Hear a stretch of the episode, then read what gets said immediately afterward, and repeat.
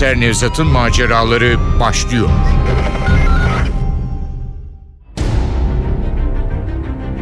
Yasını tutacağım. Eser Ahmet Ümit. Radyoya uyarlayan Safiye Kılıç.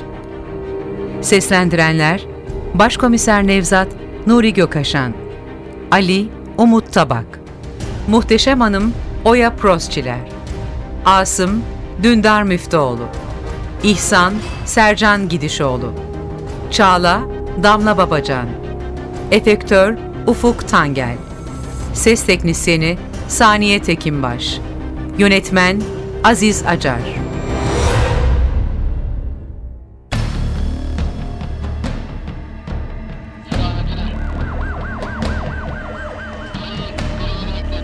Oğuz'un cesedi motosikletinin yanına düşmüştü. Genç adam kalbine isabet eden dokuz milimetrelik bir kurşunla öldürülmüştü. Ne kadar da yakışıklıymış. Keşke olmasaydı. Başına ne geldiyse bu yüzden geldi. O Cesim denen adamın kız arkadaşına bulaşma dedim. Başını yediler çocuğun işte. Dur dur dur. Cesim kim? Başından anlat şu işi bakalım. Cesim, Gazin Hoca Asım'ın oğlu. Şu kabadayı Asım mı? Evet, onun oğlu. Serserinin tekiydi. O da Oğuz gibi motor hastasıydı. Bir de sevgilisi var, Çağla adında. Çağla bizim Oğuz'a taktı. E kız güzel. Bizim oğlanın aklı karıştı tabii. Kızla internette falan yazışmışlar. Bu Cesim'de mesajları görmüş. Sille tokat girdiler birbirlerine. Güç bela ayırdı. Ama Cesim, cesaretin varsa akşam yarışalım deyince bizimki de kabul etti. Neyse uzatmayalım. on gün önce oldu bu yarış. Ee? E'si, Oğuz ilk üç yüz metre geçti Cesim'i. Cesim hızını arttırdı. Sonunda da yoldan çıkıp bir duvara çarptı. Çarptığı anda da hayatını kaybetti. Cesim'in babası Asım ne dedi bu işe? Ne dediği ortada değil mi? Yani Oğuz'u Asım mı öldürdü diyecektim ki bahçesinde bulunduğumuz villanın kapısı açıldı. İçeriden gözlüğünden ayakkabısına kadar siyahlar içinde bir kadın çıktı. Muhteşem Hanım. Oğuz'un amcasının karısı. Olayı bana bildiren o. Ben de hemen sizi aradım. Muhteşem Hanım yaklaştı. Genç adamın cesedine baktı, sarsıldı. Düşmesinden korktum ama korktuğum gibi olmadı. Onu böyle yerde daha çok bekletecek misiniz? Bekletmeyeceğiz. Olay yeri incelemesi bitmek üzere. Size de bazı sorularımız olacaktı. Onu siz bulmuşsunuz galiba. Evet, sabaha doğru. Saat beş falan olmalı. Silah sesleriyle uyandım. Kusura bakmayın ama kendimi iyi hissetmiyorum. Eşiniz, e, onunla konuşsak? Eşim iki yıl önce öldü. Kadın otuz beşinde bile yoktu. Adam eceliyle ölmüş olamazdı. Çok üzüldüm. Kaza mı? İntihar ama daha fazla konuşmak istemiyorum. Yarın gelin, o zaman konuşuruz. Üstelemenin yararı yoktu. İşlerimizi bitirip Asım'ın gazinosuna yollandık. Gündüz olduğu için gazino sakindi. Asım'ın sol yanağında yara izi taşıyan bir adamı karşıladı bizi. Kendimizi tanıtınca patronunun yanına götürdü. Asım'ı tanıyordum. Üç yıl önce bir cinayet davasında sorgulamıştım. Adamı onun öldürttüğünü biliyordum ama kanıtlayamamıştım. O günden beri diş biliyordum Asım'a. Ama bugüne kadar elime geçmemişti. Şimdi yeniden karşı karşıyaydık. Ancak onu görünce öfkem azalır gibi olmuştu. On yıl birden yaşlanmış gibiydi. Oğlunun ölümü onu yıkmış olmalıydı. Yine de ona acıyacak halim yoktu. Oğuz Tanlı'yı öldürmüşler. Şu motosikletli olan mı? Evet. Oğlunun ölümüne neden olan çocuk. Allah'ın adaleti mi demeli? Hah. Allah'ın bu tür işlere baktığını hiç sanmıyorum. Oğuz'un vücudundaki kurşun kul silahından çıkma. Bu sabah neredeydin? Han Otel'de arkadaşlarla kağıt oynuyorduk. En az beş şahidim var. Bu işi bana yıkamasın Nevzat. Benim kimseye bir şey yıktığım yok. Ama bu işte senin parmağın varsa bu defa elimden kurtulamazsın. Şu şahitlerinin adını ver bakayım. Sizce o mu yaptı amirim? Bilmiyorum. Anlayacağız. Sen şu şahitlerle bir konuş. Ben de Çağla denen kızı bir yoklayayım. Çağla'yı evinde buldum. Cesim'in ardından Oğuz'un ölümüyle şoka uğramıştı. Rahatlatıncaya kadar epeyce uğraşmam gerekti. Cesim'le ilişkimiz bitmişti. Oğuz'u görür görmez sevmiştim. O da beni sevmişti. Ama ikimizin de bitirmesi gereken ilişkileri vardı. Cesim'le açıkça konuştum. Çok kızdı. Oğuz'a saldırdı. Öfkesi ölümüne neden oldu. O ölünce babası beni de Oğuz'u da tehdit etmeye başladı. Sence Oğuz'u Cesim'in babası mı öldürdü? Başka kim olabilir ki? Ama az önce ikinizin de bitirmesi gereken ilişkilerinizin olduğunu söyledin. Oğuz'un da mı bir ilişkisi vardı? Galiba. Galiba mı? Oğuz birine bağlı olduğunu söylüyordu. Ama bana kim olduğunu sorma dedi. Ben seni seviyorum, o ilişkiyi de hemen bitireceğim dedi. Hatta amcasının evinden ayrılacak, birlikte yaşayacaktık. Oğuz amcasının evinde mi kalıyordu? Evet. Aslen Tarsusludur Oğuz. Amcası Nedim Bey zengin bir adamdı. Hiç çocuğu da yok. Oğuz İstanbul'a okumak için gelince onu yanına almış. Kendi oğlu gibi sevmiş. Amcasının lafı geçince çok üzülürdü Oğuz. Nedim Bey intihar etmiş galiba. Evet. Adam kanser olmuş. Bunalıma girmiş. Bir gece yarısı tabancayı dayamış alnına. Çağla'yı acısıyla baş başa bırakıp merkeze yöneldim. Büroma girer girmez arşivden Köstebek Sırrı'yı aradım. Nedim Bey'in adını verdim. Bir intihar olayı olduğunu ekleyerek dosyayı bulmasını söyledim. Önce mırın kırın etti Sırrı.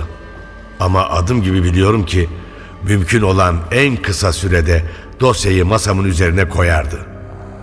Yorgunluk kahvemi yeni bitirmiştim ki Ali damladı merkeze. Şahitler Asım'ı doğruluyor amirim. Cinayet saatinde Han Otel'de kağıt oynuyormuş. Ertesi sabah ilk işimiz muhteşem hanımı ziyaret etmek oldu. Kadın yine aynı soğuk tavırla karşıladı bizi. Ama sorularımızı yanıtlamakta sakınca görmedi. İki el silah sesiyle uyandım. Yataktan fırlayıp bahçeye baktım. Oğuz kanlar içinde yerde yatıyordu. Yanında kimse yok muydu? Karanlıktı. Kimseyi görmedim. Ama bizim bahçıvan Salih birkaç gündür evin etrafında dolaşan, yanağında yara izi olan bir adamı gördüğünü söylüyor. Bu gazinoda bizi karşılayan Asım'ın adamı olmalıydı. Ama konuyu dağıtmamak gerekiyordu.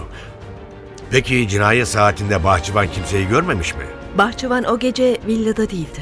Eşinizin intihar ettiğini söylemiştiniz. Eşimin bu konuyla ne ilgisi var? E, sinirlenmeyin lütfen. Bir cinayet soruşturmasının ortasındayız. Ne kadar çok bilgi edinirsek olayı o kadar çabuk çözeriz. Eşimi rahat bırakın. Onun ölümünün bu cinayetle bir ilgisi yok. Biraz daha üstelesek kadın bizi evden kovabilirdi. Acısına hürmeten geri adım attım. Yeniden merkeze döndük. Savcılıktan arama izni aldıktan sonra ekipleri toplayıp Asım'ın gazinosunu bastık. Asım ve beş adamını beş ruhsatlı silahla birlikte ele geçirdik. Silahları balistik incelemeleri için laboratuvara gönderdikten sonra muhteşem hanımın bahçıvanı Salih Efendi'yi de merkeze getirdik. Salih Efendi Asım'ın yüzü yaralı adamını görür görmez teşhis etti.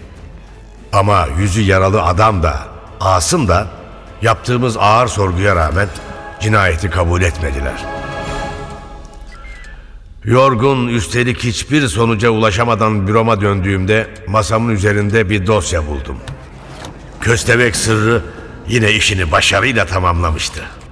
Dosyayı açınca muhteşem hanımdan çok daha yaşlı görünen bir adamın fotoğrafıyla karşılaştım. Bu Nedim Bey'di. Dosyada yazılanlara bakılırsa gerçek bir intihar olayıyla karşı karşıyaydık. Tabanca sağ elinde bulunmuştu. Adam sağ şakağından vurulmuştu. dokuz milimetrelik kurşun adamcağızın beynini parçalamıştı. Merakla maktulün elinde barut izi bulundu mu diye dosyaya baktım. Evet, sağ elinde barut izleri vardı. Ama aklım bir noktaya takıldı. Oğuz'u öldüren tabancadan çıkan kurşun da tıpkı amcanın kendini vurduğu tabancanınki gibi dokuz milimetrelikti. İster ön sezi deyin, ister mesleki deneyim deyin, içime bir kurt düştü. Amcayı öldüren kurşunun da, yeğeni Oğuz'un ölümüne neden olan kurşunun da incelenmesini istedim. Ama beklentim, Oğuz'un ölümüne neden olan kurşunun Asım'ın gazinosunda bulunan tabancalardan birinden atılmış olmasıydı. Eğer böyle bir sonuç gelirse Asım da adamları da elimizden kurtulamazdı. Ertesi gün öğleye doğru geldi balistik sonuçları. Ne yazık ki beklentilerim boş çıkmıştı. Laboratuvardan gelen raporda Oğuz'u öldüren kurşunun gazinodaki silahlardan atılmadığı yazıyordu. Suratımı asıyordum ki Ali geldi. Burada başka bir rapor var amirim. Vay canına. Nedim Bey'le Oğuz'u öldüren kurşunlar eşleşmiş. Böyle bir ihtimali düşünmüş olmama rağmen yine de raporda yazılanları görmeden inanamadım. Ali doğru söylüyordu. Amca ve yeğeni öldüren tabanca aynıydı. Olay bir anda açıklığa kavuştu. Savcılıktan arama iznini alır almaz hemen muhteşem hanımın villasını bastık. Tabancayı saklamaya bile gerek duymamıştı. Mücevherlerini koyduğu çekmecede bulduk. Suçunu da inkar etmedi zaten. Sanki kendini bu sonuca hazırlamış gibiydi. Nedim Bey'le çok genç yaşta evlendim. Ona hiçbir zaman aşık olmadım. Ama bir eş olarak da bütün görevlerimi yerine getirdim. Oğuz Dağı evimize geldiği ilk gün ona aşık olmuştum. Yaşayamadığım bütün duygularımı içime attım. Kocama hiçbir zaman ihanet etmedim. İlişkimiz de kocamın ölümünden aylar sonra başladı. Ben Oğuz'un da beni sevdiğini sanıyordum ama onunki geçici bir hevesmiş. Beni bırakıp Çağla denilen o kıza aşık oldu. Umursamadım. Ne yapalım? O başkasını severse ben de onu unuturum dedim. Olmadı. Yapamadım. Aynı evdeydik. Göz göre göre benden uzaklaşmasını görmek çok acıydı. Onunla yeniden konuşmak istedim. O gece hizmetçilere izin verdim. Ona kendi ellerimle bir sofra kurdum. Yemekte ona aşık olduğumu, ondan vazgeçemeyeceğimi anlattım. Oğuz kabul etmedi. Üsteledim. Bana hakaretler etti. Senin yüzünden amcamın anısına saygısızlık ettim dedi. Onu bırakamayacağımı söyledim. Sarılmak istedim. Beni itekleyerek dışarı çıktı. Kendimi kaybetmişim. Kocamın tabancasını nasıl aldın, dışarıya nasıl çıktığımı bile hatırlamıyorum. Motosikletine bindi, ben de bastım tetiğe. Sonra villaya girerek olacakları beklemeye başladım. Suçumu gizlemeyi düşünmüyordum ama siz soruşturmayı başka yöne çekince sesimi çıkarmadım. Muhteşem Hanım bütün bunları anlatırken bile gururundan hiçbir şey kaybetmemişti. Sanki sormuşum gibi ekledi. Pişman da değilim. Onu başkasının kollarında görmek daha korkunçtu. Ölü de olsa artık benim. Artık onun yasını sonsuza kadar tutabilirim.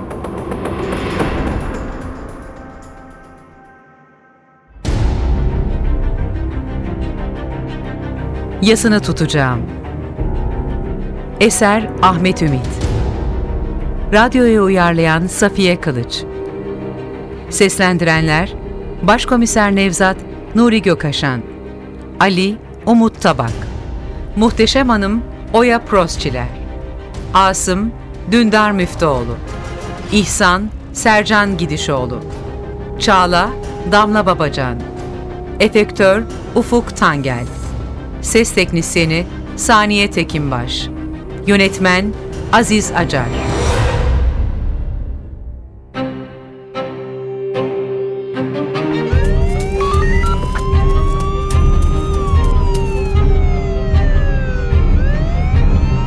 Başkomser Nevzat'ın maceraları.